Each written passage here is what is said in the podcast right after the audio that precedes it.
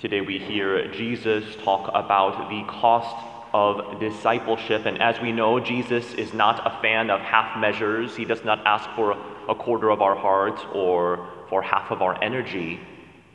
He asks for everything.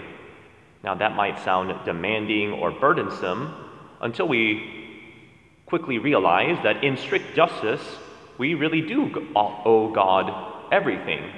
And if that weren't enough, furthermore, he does not ask us to do anything that he himself is unwilling to do. He models this for us. He gives us everything.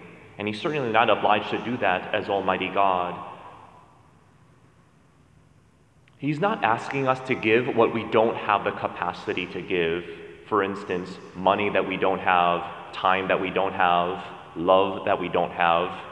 He's asking us to give what we do have.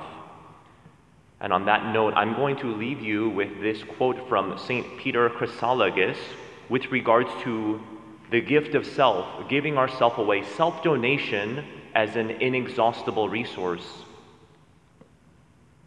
If you give yourself away, you are never without the means of giving.